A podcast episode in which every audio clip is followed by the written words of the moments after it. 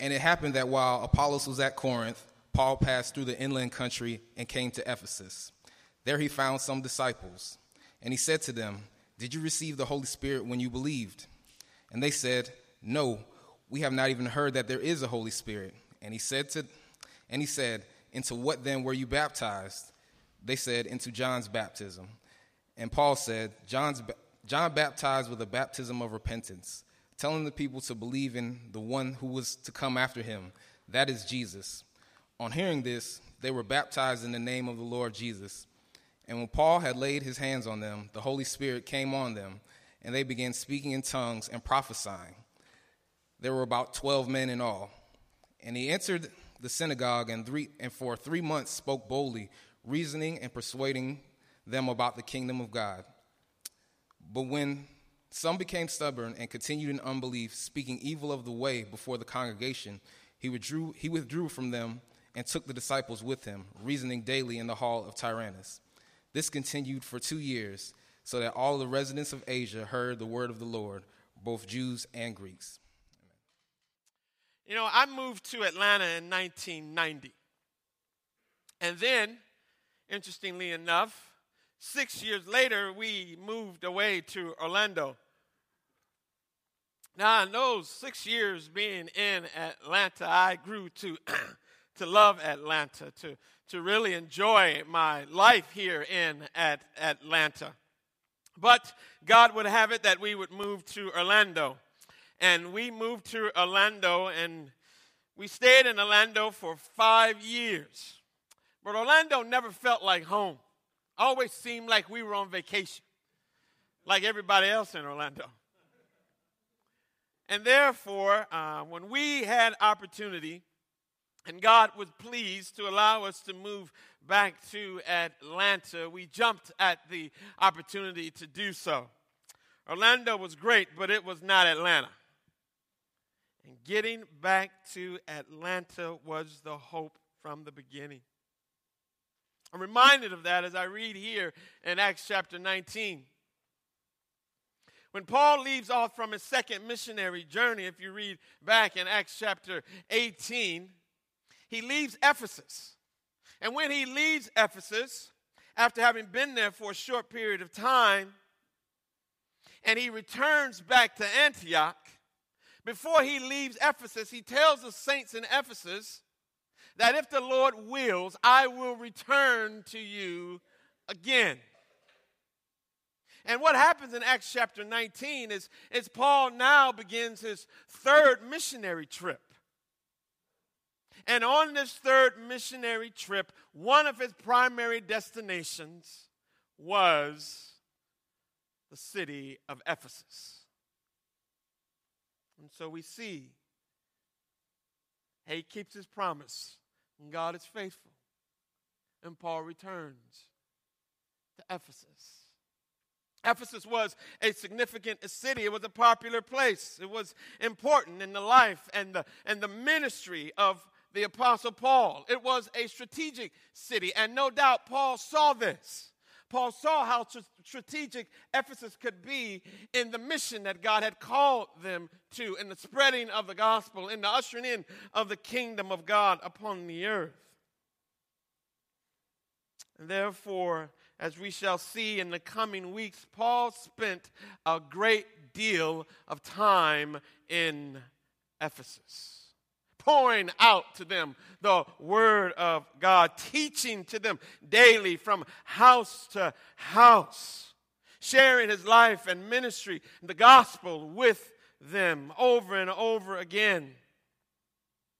And therefore, we see that Ephesus becomes well known in the, in the ministry of uh, the apostle. Ephesus becomes the recipient of one of his most well quoted epistles and letters. So we have Paul's letter to the Ephesians.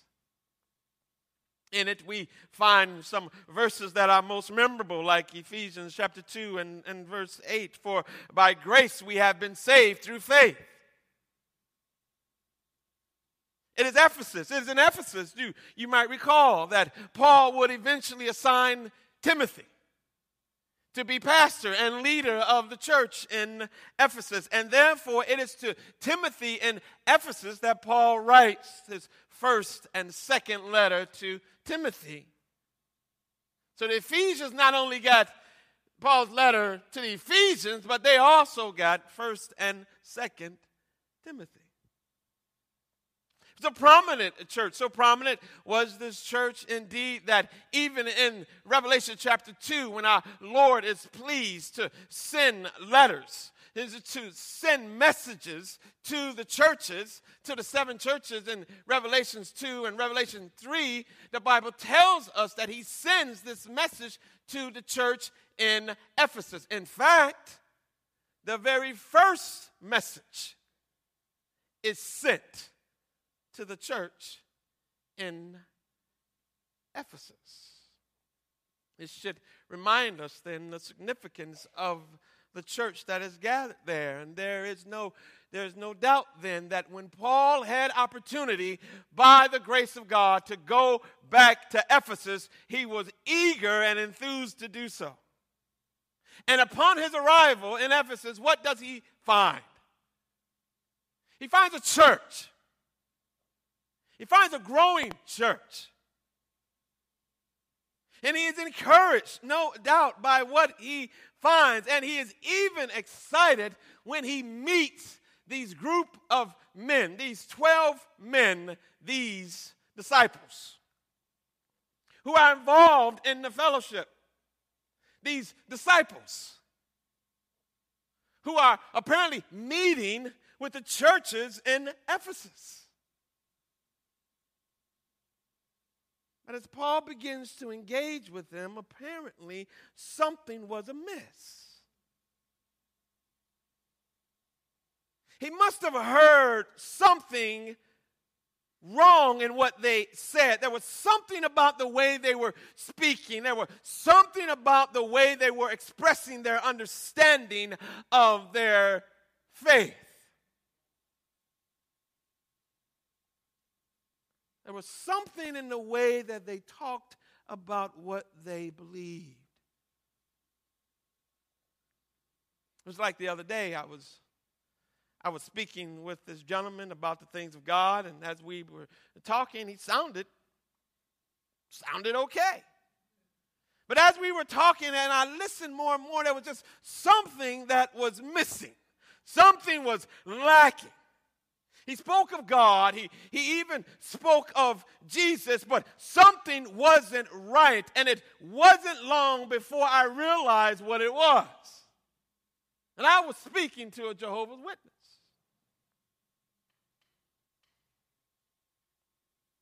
Likewise, it wasn't long.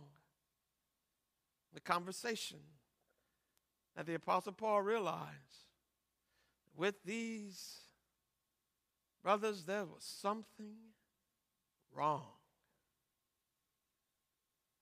Apparently, as they spoke, they spoke about God.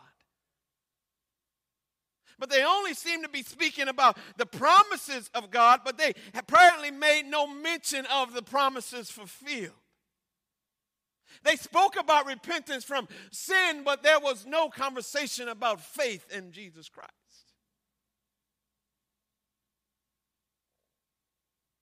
It wasn't that they did, said anything wrong, beloved. It was that they didn't say enough. Paul knew then that something was out of order, something was lacking in their understanding. They knew John the Baptist, but they did not know or speak rightly of the person of Jesus Christ. And so he asked them the question. He asked them a question. Now, beloved, I would have never thought to ask this question. And that's just uh, lack of understanding on my part, inadequacy in my understanding. But Paul doesn't have my inadequacies. Paul doesn't lack my understanding. And therefore, he asks the question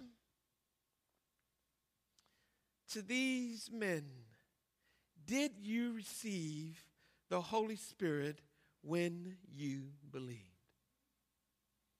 What an amazing question. It's a question that I doubt most of us would be thinking of asking. I know I would not be thinking of asking. I'd be asking a whole lot of questions, and I did. I asked a lot of questions of that Jehovah's Witness, but I never thought to ask him, Did you receive the Holy Spirit when you believed? But Paul gets right to the matter. It is an important question. Indeed, it, it would seem to be an unusual question, but yet, on further reflection and thought, beloved, it is the most important question. Was a most necessary question. The question of the Holy Spirit is important because of the necessity of the Holy Spirit. Without the Spirit of God, there is no Christianity. And though these guys, these men were called disciples, they did not know Christ.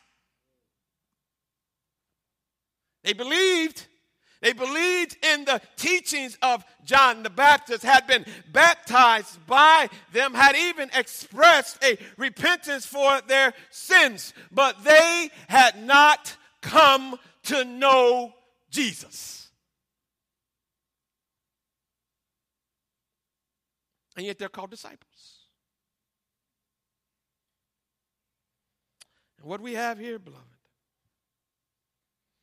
is what we can call unregenerate disciples. And they are just as real in our day as they were when Jesus walked in Palestine. You know, Jesus was surrounded by unregenerate disciples. Those who walked with Jesus, those who listened to Jesus' teachings. Those who even probably quoted to others what Jesus was saying. You know what the Bible says in John chapter 6, verse 66? It's a good verse to remember, John 6 6 6. After this, many of his disciples turned back and no longer walked with him. Disciples! Turned back and no longer walked with him. It was fine to walk with Jesus when he was turning fish and loaves into a beach party. It was fine when he was feeding everybody, when there was a joyous time. But when he began to teach of the necessity of life in him, the Bible says after this, many of his disciples turned back and no longer walked with him. Later on in chapter 6 and verse 70, Jesus answered them, Did I not choose you, the 12? And yet one of you is a devil? How many disciples did Jesus choose? 12. How many disciples were there? 12. And one of those disciples was a devil. Don't miss it, beloved. The reality of an unregenerate disciple is real. John says in 1 John chapter 2 and verse 19, encouraging the saints, says they went out from us, but they were not of us. For if they had been of us, they would have continued with us. But they went out that it might become plain that though they appeared to be with us, ultimately they were not of us. They look like disciples, they talk like disciples, but they were not true disciples. And what was the difference? What John says in 1 John chapter 20, the very next verse. But you have an anointing by the Holy One. In other words, John is saying, You have the Spirit of Christ. The Holy Spirit is the difference. You have it since you believed. Beloved, without Holy Spirit, Christianity is meaningless. It's meaningless. It is empty religion. It is an intellectual pursuit seeking nothing more than behavior modification. That's it. It is a lot of motion, but there is no movement. It is much to do about nothing. Without Holy Spirit, Christianity is a nice idea. It is an amazing story, but it has no power and there is no transformation.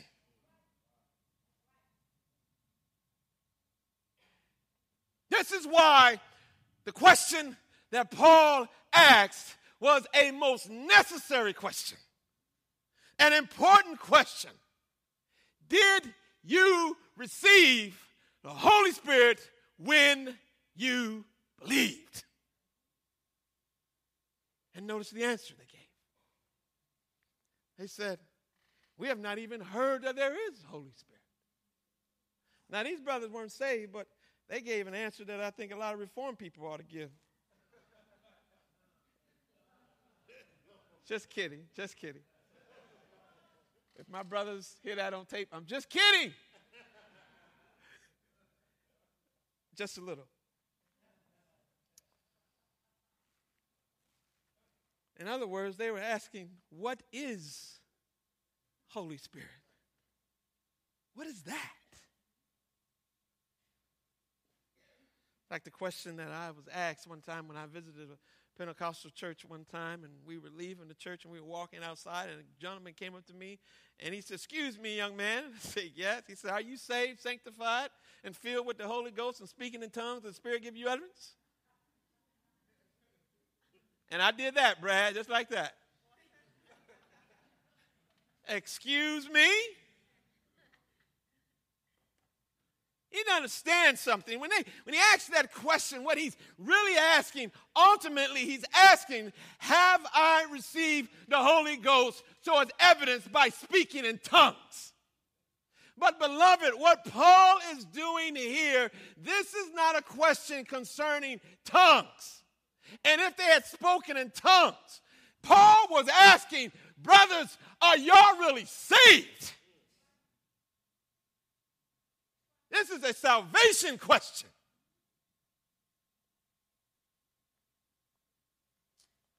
A lot of people a lot of people will read this verse and believe that, oh, okay, what's happening here is that these are some Christians and they haven't received the second blessing. They haven't received the pouring out of the Holy Spirit. They haven't been baptized by the Holy Spirit. And when they get baptized by the Holy Spirit, it's evidence that they will speak in tongues. Paul is not concerned about whether or not these guys have spoken in tongues. Paul was concerned on whether or not they knew Jesus. And he knew that the only way you can know who Christ is if the Holy Spirit has come and revealed him to you.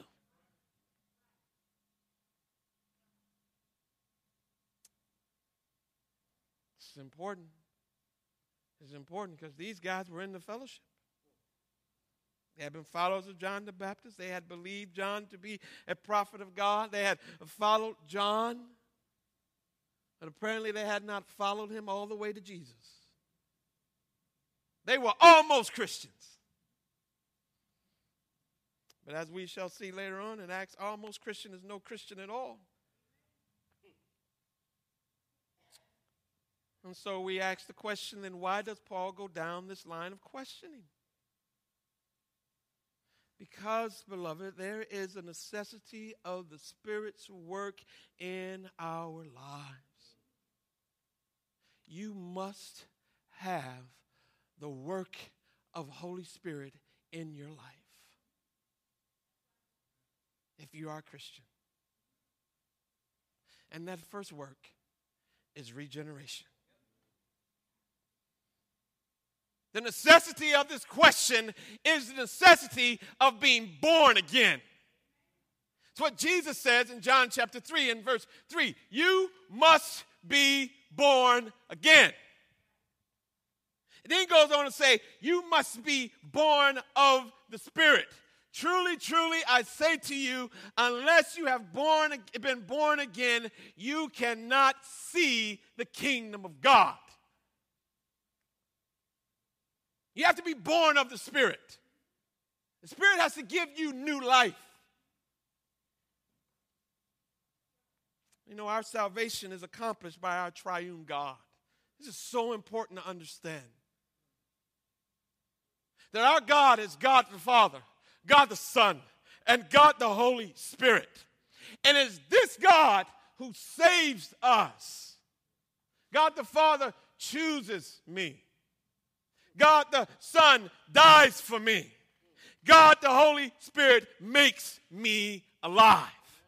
God the Father ordains that I would be saved from all eternity. God the Son comes into the work, unto the earth, and accomplishes my salvation upon the cross. And God the Holy Spirit makes me alive so that I can hear and understand and believe what God the Father and God the Son has done for me.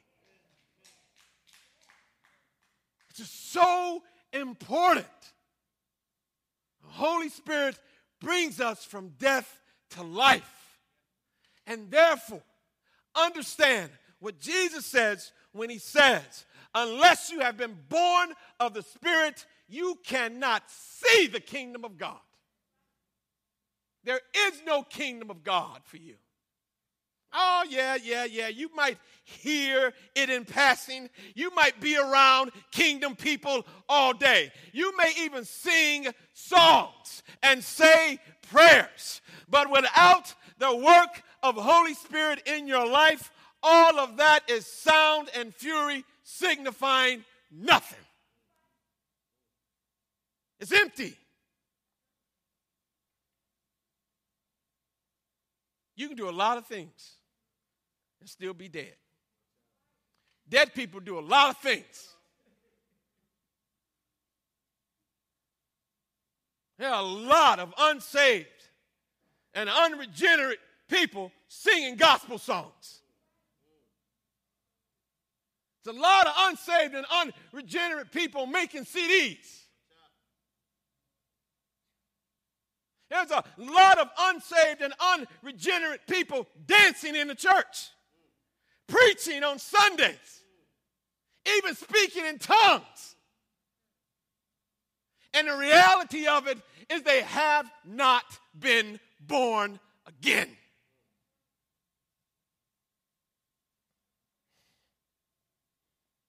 These disciples, beloved, had come a long ways. But Paul told them, I'm sorry, boys, you haven't come far enough. You haven't come far enough.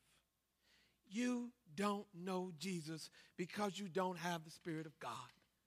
As he would say in 1 Corinthians chapter 12 and verse 3, Jesus is Lord, and the only way you can call him Lord is by the Spirit. It's by the Spirit. You need the Holy Spirit. You can't be saved without Him.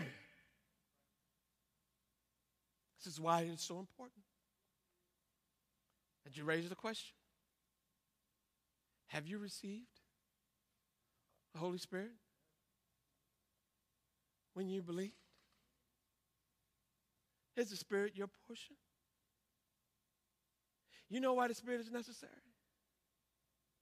Because you have to be regenerate. and you can't regenerate yourself. That has to be the act of God. But not only is it is the Holy Spirit necessary because you have to be regenerate, the Holy Spirit is necessary so that you can be even assured that you saved. So that you can be confident that what the work that God has done in Christ Jesus on your behalf is truly your portion. And this is what Paul reminds them too. The Spirit's work is not only regeneration, the Spirit's work is assurance. Assurance. So you see that after Paul had explained to them the end of John the Baptist's ministry, see what he talks, he talks to them about who Jesus is. And he tells them that John the Baptist came preaching not John the Baptist. John the Baptist came preaching Jesus. John said that there is one who is going to come after me. I baptize with water, he's going to baptize with the Holy Spirit. I must decrease, he must increase. If you followed the teachings of John the Baptist faithfully, they would have led you to Jesus. And so he goes on to explain to them this is what John was talking about. And the baptism that you got from John was good, but it's not sufficient. You have to be baptized in Christ by Spirit of God. And notice what happens in verse 5 of chapter 19. And on hearing this, they were baptized in the name of the Lord Jesus. They were baptized in the name of the Lord Jesus. And when Paul had laid his hands on them, the Holy Spirit came on them, and they began speaking in tongues and prophesying. What's happening here, beloved? What's happening here? Well, what is happening here, beloved, is assurance. It is assurance. Ask yourself the question after Paul had preached the gospel to them, after they had come to understand the gospel, after they had been baptized in the name of the Lord Jesus, how were they going to know that now they were really Christians? You know how they were going to know? God was going to assure them through the Holy Spirit because that's what Holy Spirit does. He assures you, He assures me that we are the children of God. This is about assurance, beloved. And notice here that the assurance didn't come from Paul because it doesn't come from the evangelist. Assurance does not come from the preacher. You can come and ask me for assurance until you're blue in the face, and I'll do my best to point you to the scriptures. But ultimately, the assurance does not come from me. The assurance of your salvation is the work of the Holy Spirit. And therefore, again, this is why it is necessary to have a Holy Spirit.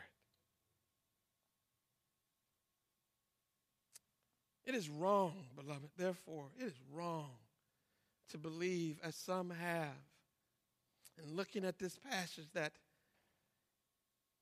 that you must speak in tongues in order to know that you have the Holy Spirit.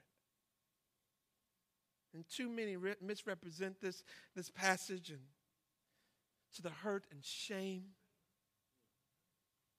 of so many faithful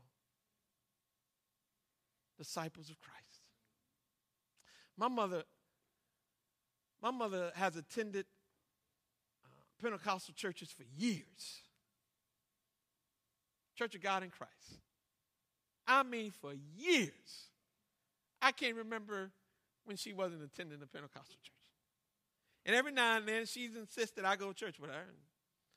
It's not my first choice, but you know, she's my mother. I obey my parents, Bob. One day, my mother calls me on the phone and she says, Tony, I have a question. And I say, Yes, mother, how can I help you? She says, How come I can't speak in tongues?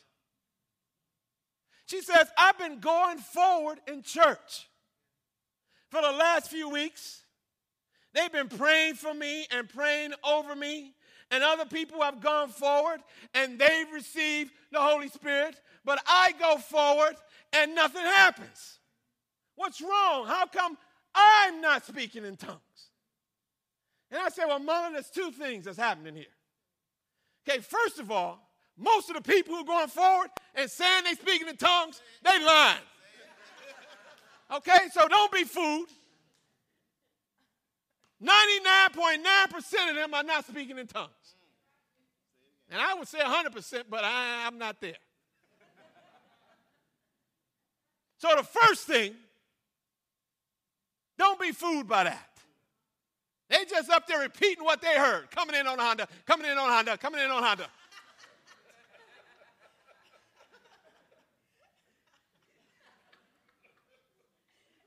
The second thing, mother,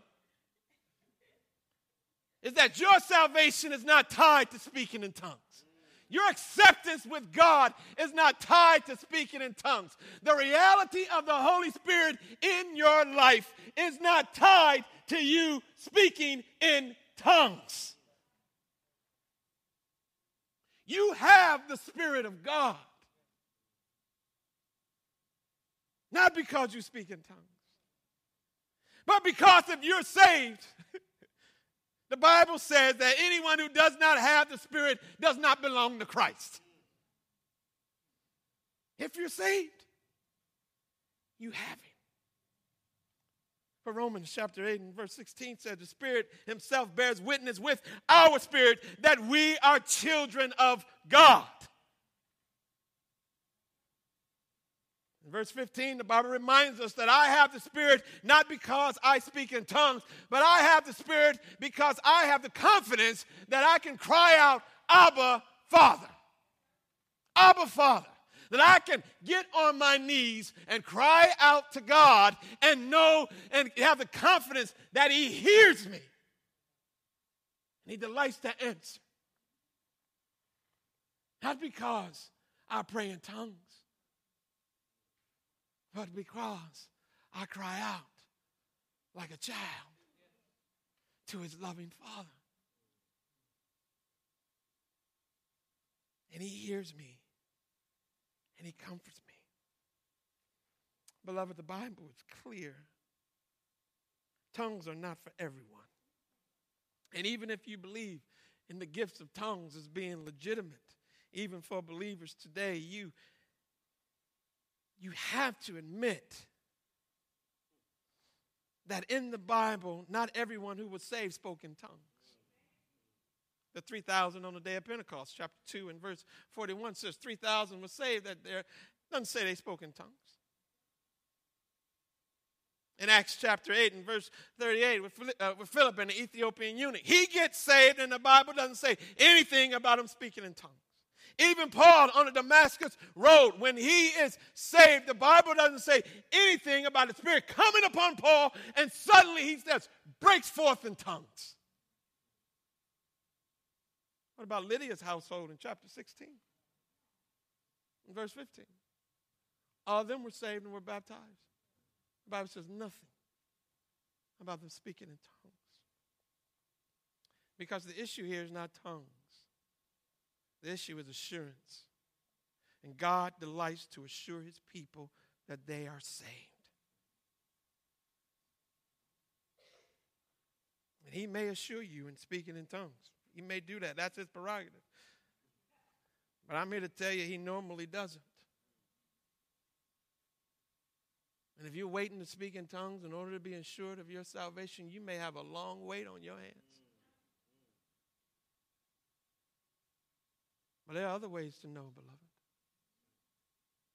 There are other ways in which the Spirit of God assures us of our salvation. Can I share them with you this morning? I got four of them. Write them down. This is the work of the Holy Spirit in our lives. Ask yourself the question Do you loathe sin?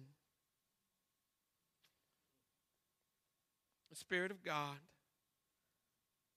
is a convicting spirit. In John chapter 16 and verse 8, the Bible says, Jesus says that when the Spirit comes in the world, he will convict the world of concerning sin and unrighteousness and judgment. Do you ask yourself the question, do you loathe your sin? Is there a conviction of sin in your life? And it doesn't mean that you have no sin. For anyone who says they have no sin, remember the Bible says that they make God out to be a liar. So it's not that you don't have sin. The question is, when you sin, does it burn in your heart that you have grieved the heart of God?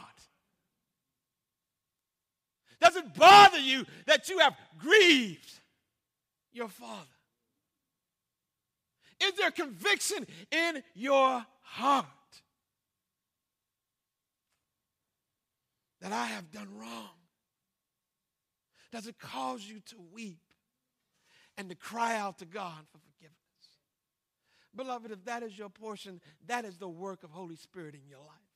And I can tell you that is the work of the Holy Spirit, and that is the work of the Holy Spirit alone. Because when I, before I was saved and I was sinning, I wasn't asking forgiveness for anything. It didn't bother me a bit.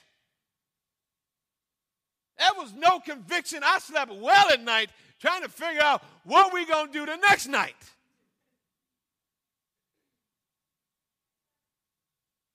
It was when the Spirit of the, the Spirit of the Lord came upon me. And every time I spoke a word, and I wasn't honoring every time thoughts of dishonoring thoughts passed my mind. Every time I went someplace that I shouldn't go and did something that I shouldn't do, that, that, that conviction and the conviction of sin came upon me. Beloved, that's you, that's the work of the Holy Spirit. Ask yourself the question. Not if you're not sinning anymore, but ask yourself the question Do you wish you didn't? That's the work of the Spirit in your life. But not only do you loathe sin, ask yourself the question do you love Christ? Do you find yourself desiring to know and to love Christ more? But this is the work of the Spirit as He comes into the world. In John chapter 16 and verse 13, the Bible says that the Spirit will come to glorify Christ, to make Christ known. And this is what He does. He exalts Christ to you so that you might know and love him more. Not the Christ of your imagination, not the lowly Christ and the friendly Christ that the world likes to talk about, but I mean the Christ of the Bible, the biblical Christ who is Savior and who is Judge. Do you love him? Yes, it may be imperfect. Yes, your love may, for him may be inconsistent. It may be incomplete. But can you say in your heart of hearts, Lord, I love you? I'm not perfect and I don't get it right all the time, but I love Christ. Can you sing, Oh, how I love Jesus. Oh, how I love Jesus because he first loved me. Can you sing that? Does that warm your heart to say? Where does that come from? That is the work of Holy Spirit in your life. Not only that you loathe sin, but also that you love Next, the work is that do you look fruitful? Do you look fruitful? Jesus said, You shall recognize them by their fruits. And the Holy Spirit is a fruit producer. The Holy Spirit unites us to Christ. And then Christ says in John chapter 15 and verse 5, I am the vine and you are the branches. Whoever abides in me and I in him, it is he that bears much fruit. For apart from me, you can do nothing. What is the work of Holy Spirit in your life? It is He is working the fruit of the Spirit through and in your life. That's the point. Are you looking fruitful?